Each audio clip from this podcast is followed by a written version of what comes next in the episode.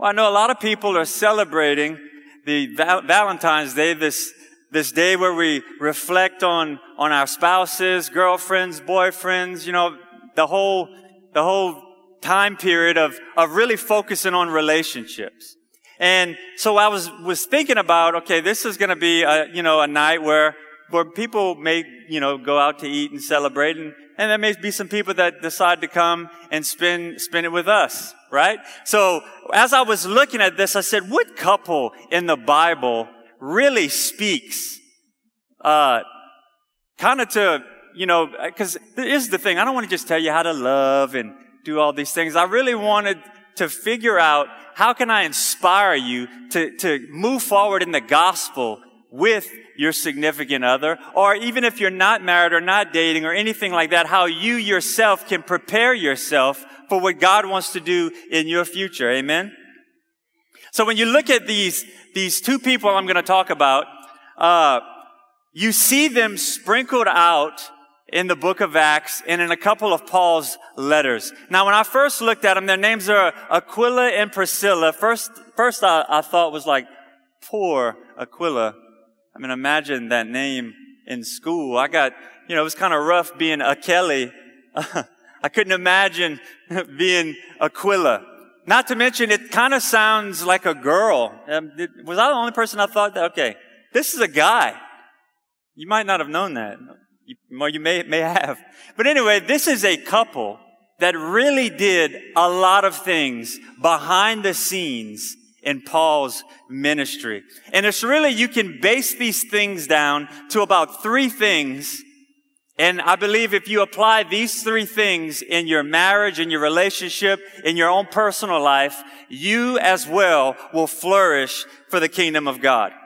You know, as I read a verse I'll never see this verse again. And as we start the message, I want to look at this last verse, kind of like, you know, in a movie, they show you the last scene and they spend the whole movie kind of telling you what this last scene was about. It's basically, this is what we're going to do tonight.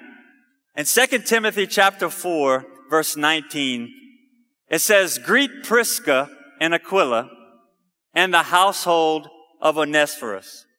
Now, when you see the word Prisca, you say, I thought her name was Priscilla. There's a, there's a very good reason why it's translated this way, and it's not a, typographical error. You know, I'm, uh, over the pre-marriage counseling here, so if you want to get married, you kind of come through me, I guess. could be a good thing, could be a bad thing. but anyway, I love, I love this part of ministry. I really love looking at two young lovebirds. They look into the eyes and they finish each other's sentences and, you know, they're just like, man, it's so amazing. Our marriage is from heaven and it's so joy. I mean, our relationship, it's like God knew exactly what he was doing. I'm like, calm down. Thunder and lightning is made in heaven as well. You know, it's like you look at this, you look at him and you say, man, you really don't have any idea of morning breath and no makeup. Hair not going where it's supposed to be. you know, you spend so much time. Bills. How about bills? How about shoes? Sometimes that could be a, a man's problem as well. what about the honeydew list? Right? And what about the fact that tone matters more than what is actually being said? okay, praise God. We'll do some counseling for that. Cause that's one, it's like, man, if you say it with the wrong tone, it does not matter how you meant it. It comes across mean. And then many don't know down the road the battles that begin to rage just living life together, right?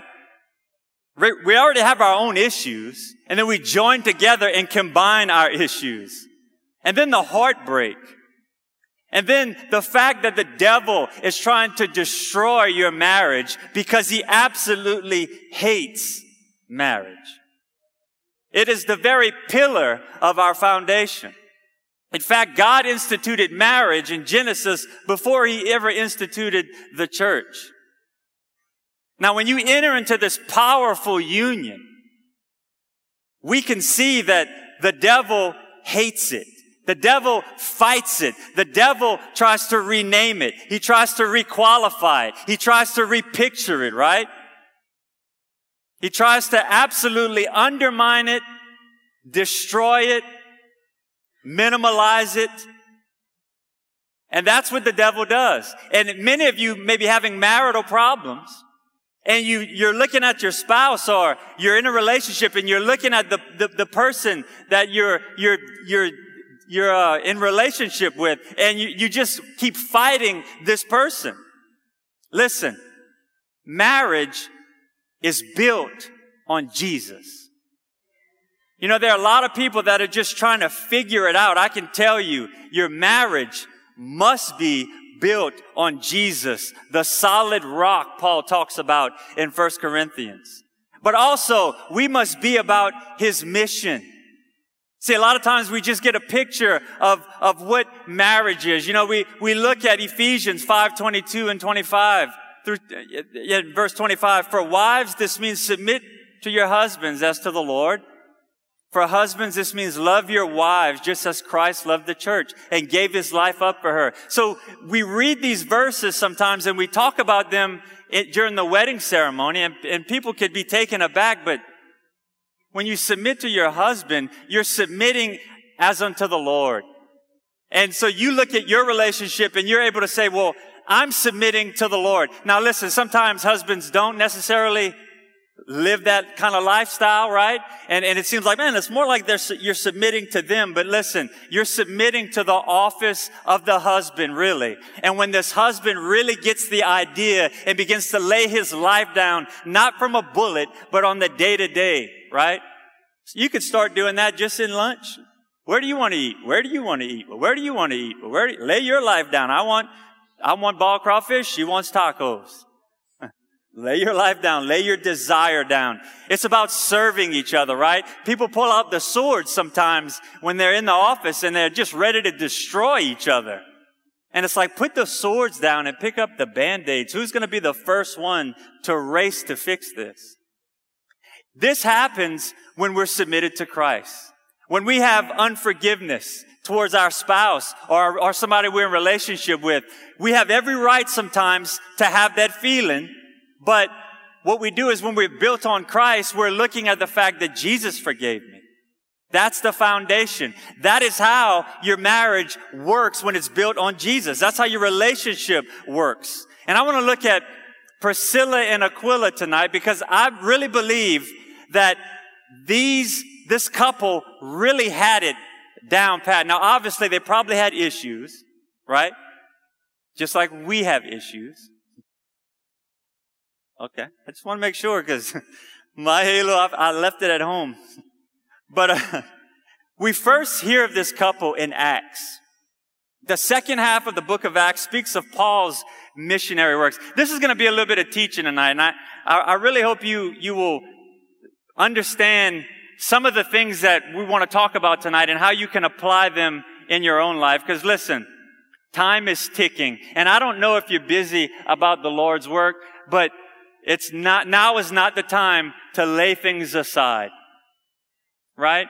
Now is the time to focus and let those sins that so easily beset us, lay them down. Cause listen, the trump could sound at any moment and we are escaping to mansions on high.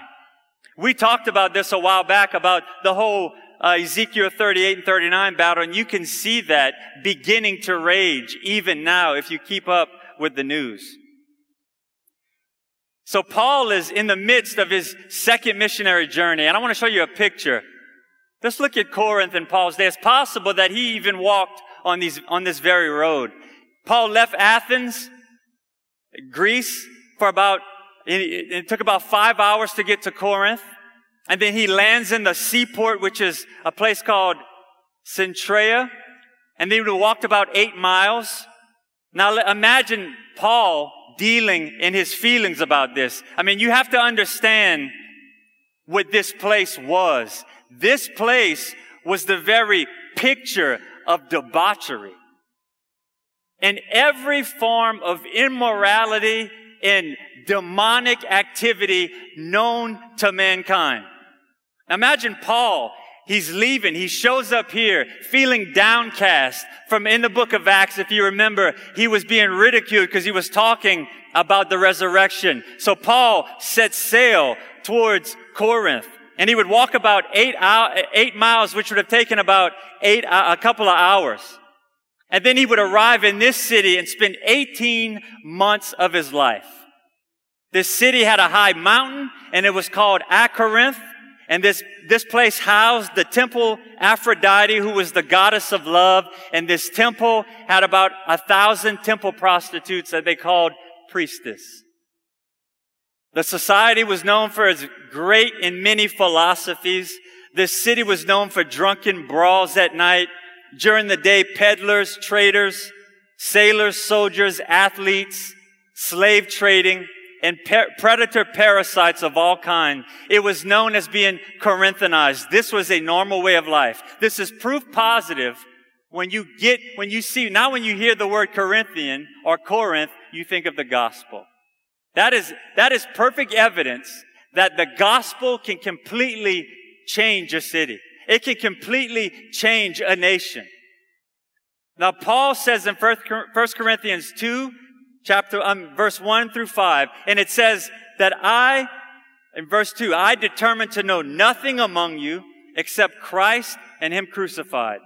And I was with you in weakness and in fear and much trembling.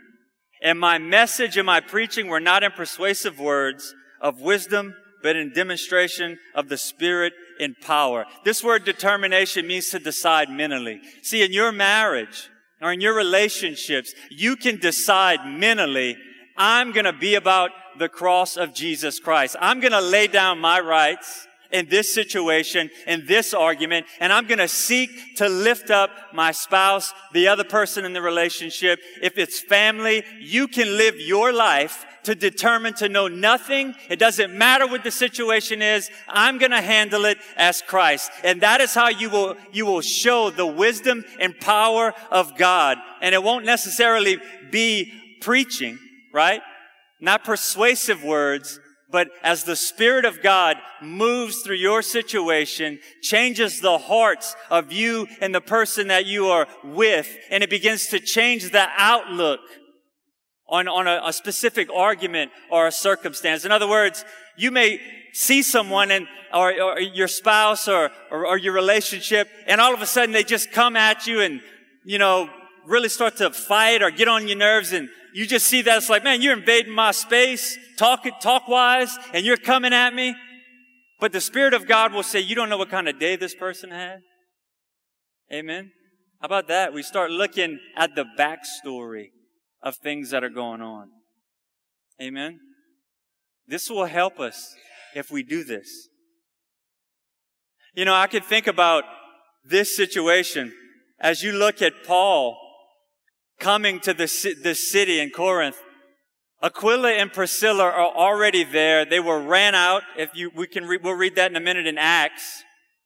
And imagine as Paul, the Bible says that he went there in fear and much trembling. In other words, he knew what he was getting himself into, but he saw Aquila and Priscilla, probably on that road that we, that we looked at on the picture. And imagine just the presence of someone being there that you know is in, in the same bowl as you. Amen.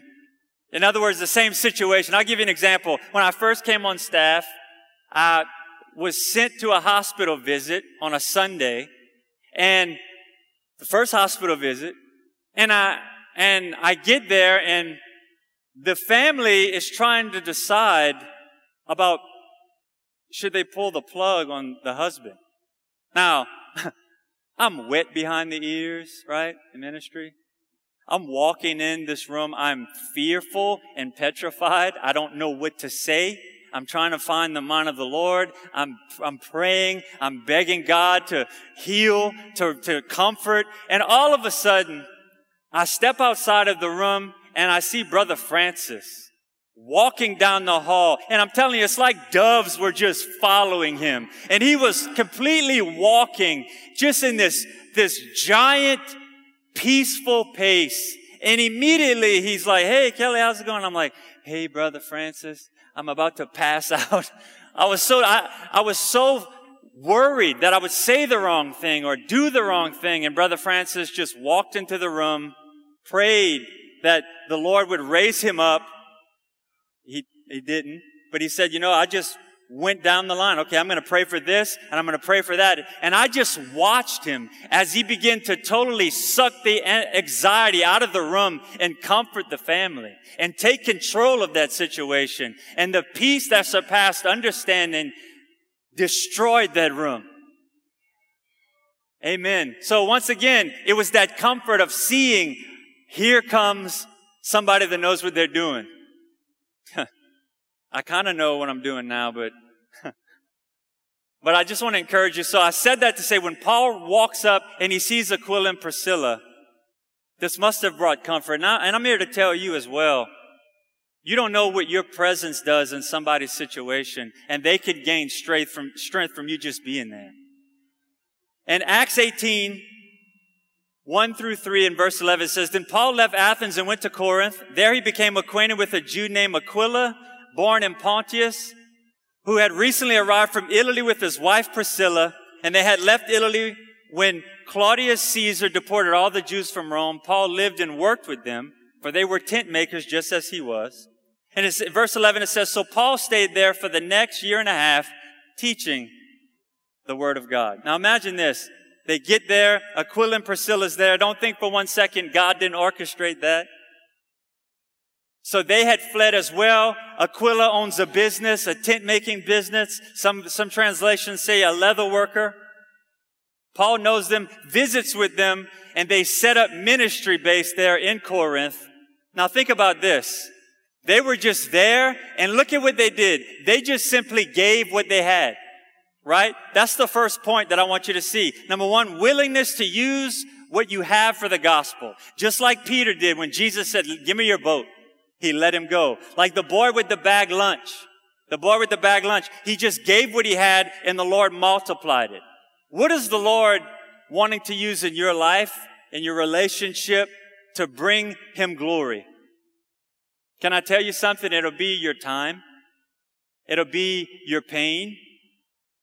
It'll be your finances, your strengths. It may be a small group. You know, we've just finished the small group time and man, we've heard so many good things about it. Amen. Did you enjoy it? But that doesn't have to stop. You can do that with two or three people. You can just get together and decide that I want to make the gospel center of my life. I want the gospel to be the very first thing that I live my life through and out of. You can do this in your relationship. You see, that's one thing that Aquila and Priscilla knew is they were on mission for God. Nobody had to rile them up. They didn't have to hear a song to get involved, right? They didn't have to get goosebumps. They were already sold in their own heart and mind individually that the gospel is the first and foremost, most important thing that you will ever put your hands to. Because it is the only thing that will matter when you step on the other side. Listen, they do this together. That's one of the beautiful parts of this entire story. And listen, they were not yet, not necessarily great speakers. The Bible never says that. The Bible just mentions their name and they always mention it together. Now you can do this with recreation, you can do this at work, and you can do this at family. Think about it. If you're involved in any type of relationship, you can always be looking at the gospel. When somebody's heartbroken, you could come alongside of them. You don't have to quote all kind of verses. You could just be with them in the ditch. Amen. Your life can be ministry. You know, I think about this as growing up as a teenager in the church. I can remember specific couples, specific families that were always there.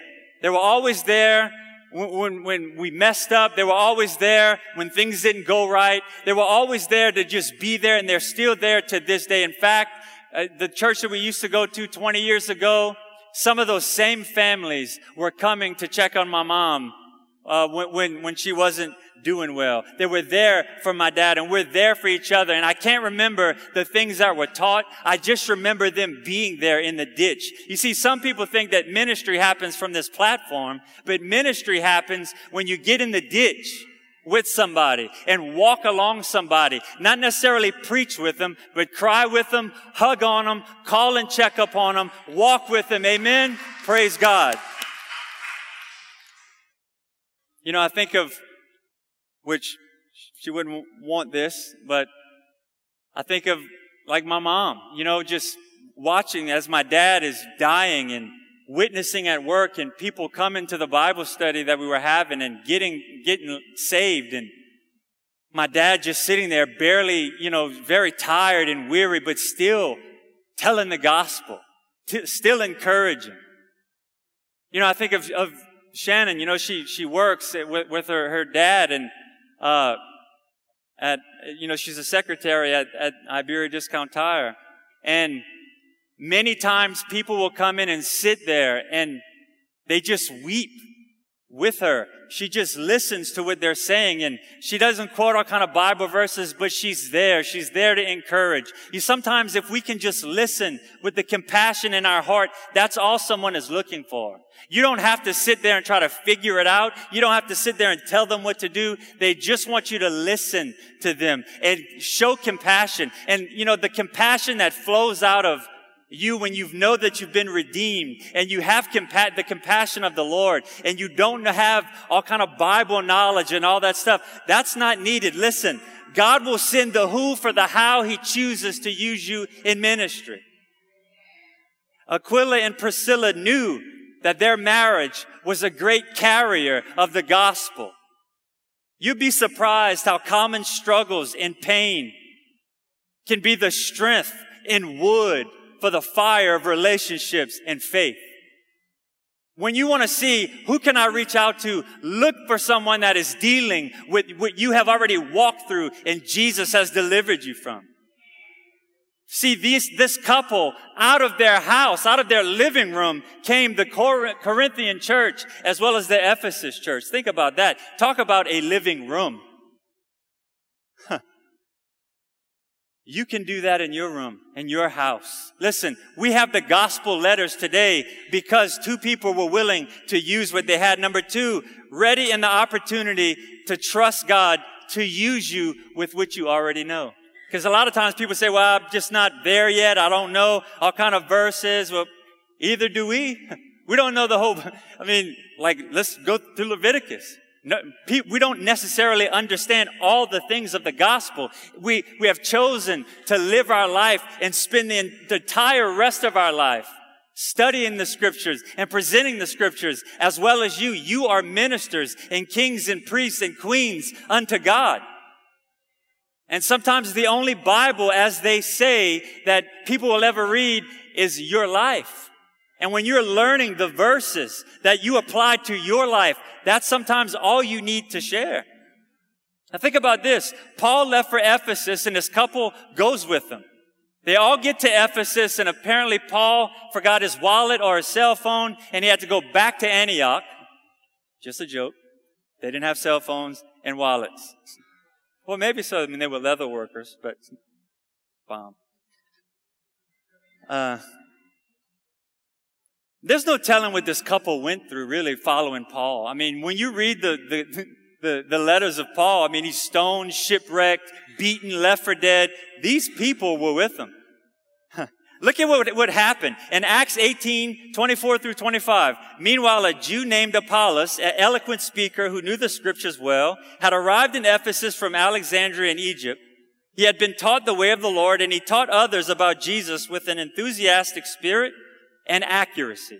However, he only knew of John's baptism.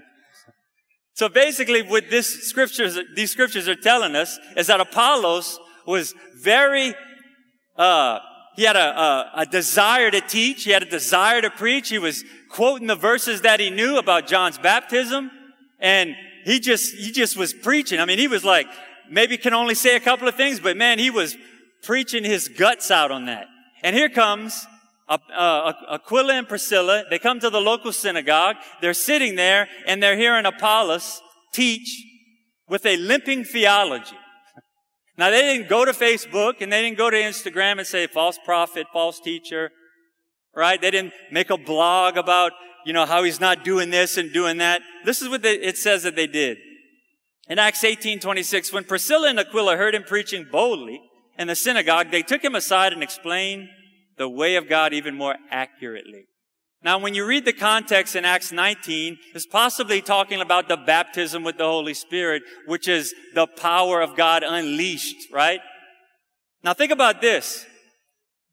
When you read the rest of the verses and you see Apollos' life, you begin to see that he does great and mighty things for God. Listen, they didn't wait for Paul to show up, right? They didn't say, man, we need to schedule an appointment with Paul so he can explain the baptism with the Holy Spirit with you. No, they took it, the initiative to step out, because think about it, they were already under Paul for a year and a half, so they heard, no doubt, much of his teaching, and they were so inspired that they wanted to help out in this situation. Once again, that's what ministry is. You see somebody limping in a situation, and you come alongside and say, how can I help you? What can I do? How, how can I get involved? Right? It's not necessarily calling the church and saying, hey, you need to send so and so that they can pray get up and say, you know what? I'm going to go and pray. You never know what God wants to do in your situation. Listen, God knew that Paul would be going back to Antioch and he knew that Aquila and Priscilla would be in Ephesus and God ordained that. Right? Now think about this. This can happen in your small group. You see somebody, you see they're going through a situation. You don't have to bring it out in the group, but you could just pull them off to the side and say, Hey man, let's go grab lunch. Something that you were talking about kind of piqued my interest and I want to see how I can help you. Or you know what? Something that you were saying I went through, then I'd like to spend some time with you and talk about that. That is ministry. The greatest ministry you will be part of happens in the ditches of life. Amen? Now listen, when you, when you, when you continually go forward in this, God's point of view is amazing because like I said, they didn't sit there and say, we need to do something. We need to get Paul. Listen, they just took the initiative. What is God already speaking to you about? Because I promise you, He's already telling you. He's already talking to you. We're, it's just we're not listening. We're saying, there's no way I can do that. There's no way I can lead a group. There's no way I can sit there and witness to someone at work. There's absolutely no way. And God is saying, oh yes, there's a way. I need you to be there. I need you to open up your mouth. I need you to tell them what I have done for you. And listen, you have to run to Facebook because this is what happens sometimes. Some people just partake in things. I'm not saying nobody here, but some people just partake in things just so they can get on social media and talk about how much God did through them for this particular person. That's, you know, when, when it talks about the trumpet, don't sound a trumpet. The Greek word for that is social media. Right? That's a joke. It's really not. I don't want to, not a heretic that I know of. But, uh, but anyway, get involved. Listen, help privately. You don't need to hashtag it publicly. The greatest ministry you will do is between you and the Lord and this person. Because I don't want a hashtag or a post to forfeit what God wants to do in heaven. Because the Bible says, you know, you got, which, you got your likes here on this earth. Amen. I don't know if I'm preaching anybody here, but you can carry that message out to people you may run in contact with. Apollos, look, look at this verse in Acts 18, 27 through 28. Think of this. Apollos had been thinking about going to Achaia, Acacia, Acacia, whatever that word is. And the brothers and sisters in Ephesus encouraged him to go. They wrote to the believers asking them to welcome him. And when he arrived there, he proved to be of great benefit to those who by God's grace had believed. He refuted the Jews with the powerful arguments in a public debate. Using the scriptures, he explained to them that Jesus was the Messiah. Listen, this is right after they met with who? Aquila and Priscilla. But then it goes further. Look at the company Paul puts him in. 1 Corinthians 1, 11 and 12. For some members of Chloe's household have told me about your quarrels, my dear brothers and sisters. Some are saying I'm a, I'm a follower of Paul. Others are saying I'm, an, I'm a follower of Apollos or I follow Peter or I follow only Christ. Think about that. Apollos is starting out preaching John's baptism and all of a sudden Paul has him in the same line of himself as well as Peter. So you don't hear anything about Aquila and Priscilla's part that they played in that. Their names are not mentioned, but I guarantee you it's mentioned in heaven. Number three, and the last point, faithfulness benefits generationally. Aquila and Priscilla is not mentioned in Acts again, and Paul mentions them in three of his letters. Now he writes to the Corinthian church, 1 Corinthians 16, 19. Look what it says. The churches here in the province of Asia send greetings in the Lord, as do Aquila and Priscilla, and all the others who gather in their home for church meetings. Listen, they're continually meeting. Churches are getting established. They're saying, okay, well, let's, let's do something here. In other words, they are, had already combined their passion and their desires to work and move the kingdom of God forward. That is what we need in our marriages. If you have a mission on, on, in marriage, if your marriage is built on Christ and his mission, it's kind of hard to be selfish. Right? It's kind of hard to just do what you want to do and, and live how you want to live. Listen, when you start ministering the gospel and the Holy Spirit just zooms through your body and you walk away like, man, the Lord moved. It's kind of hard to go home and want to be mean, right? Some may be able to do it. It's hard for me. Now listen to this. Romans 16, 3 through 5. Listen, another time is mentioned. Give my greetings to Priscilla and Aquila, my co-workers in the ministry of Christ. In fact, they once risked their lives for me. I'm thankful to them, and so are all of the Gentile churches. Also give my greetings to the church that meets in their home. Here we go again. Now we don't know what caused them to lay their, put their neck on the line, but obviously something happened in their life. Ten years later, Paul writes his letter from a Roman dungeon and his execution is coming. And he writes a letter to the next generational pastor. Paul writes to young Timothy in 2 Timothy chapter 4 verse 19, greet Prisca and Aquila and the household of Onesiphorus. Now think about this. Everyone, if you read before this, everyone has forsaken Paul. He is left alone. They scattered and Paul is arrested. And he writes a letter to young Timothy, the next generation pastoral warrior. And look who is besides, beside young Timothy, Aquila and Priscilla. Raising up and helping admonish Timothy. Now think about this. Priscilla is the pet name that Paul would call her. It was a term of endearment. In other words, like you might make up a nickname, you kind of add on the back half of a name, right? Like I'll give you an example. I call Miss Clovia Miss Clovina. I don't, inside joke, but, uh, but that's just a term of endearment. That's like a playful term. Okay? So Prisca was her real name, and Paul would always say Priscilla, but this time he says Prisca in the last name, the, the last letter that he would ever write. This is why he did that. He didn't want to play around. He wanted to give her the highest honor by saying her name in the most commendable way. He wanted his last address to be that of honor. And here's another small nugget for you. I want to encourage couples.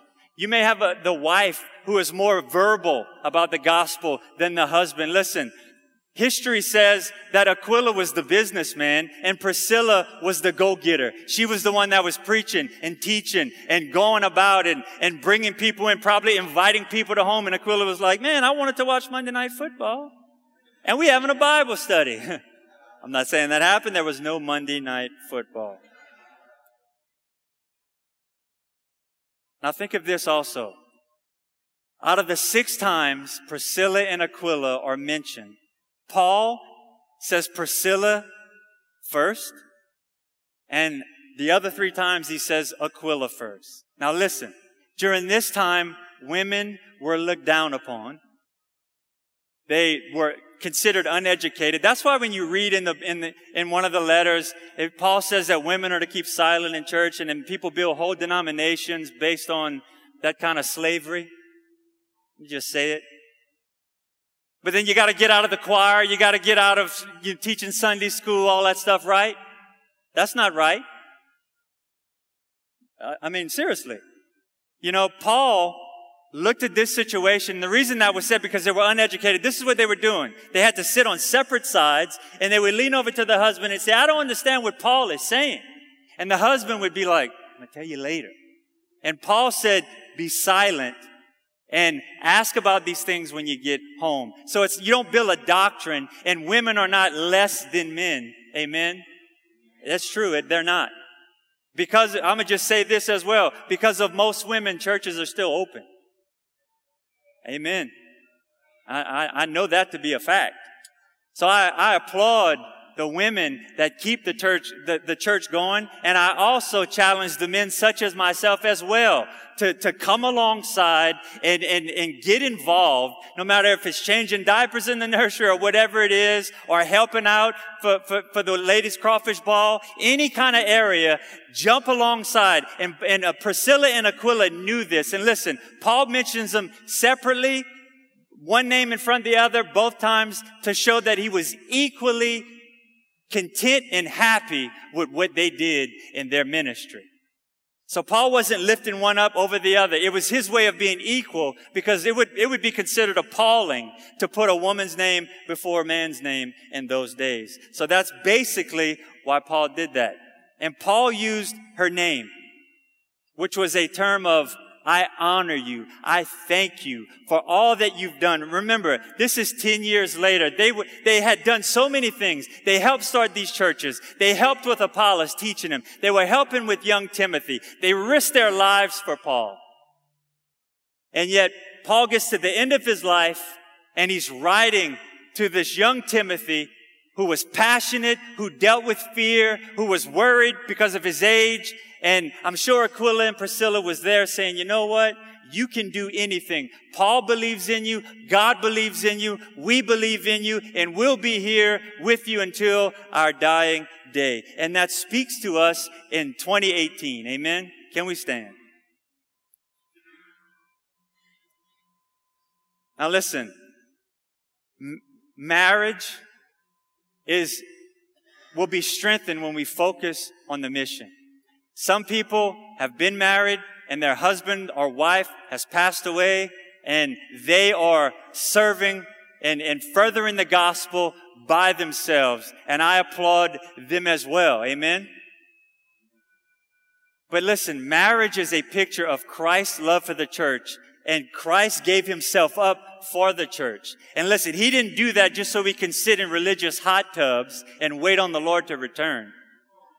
He, int- he intended us to join up with, as a helpmate with, with, with our spouse and move the gospel forward.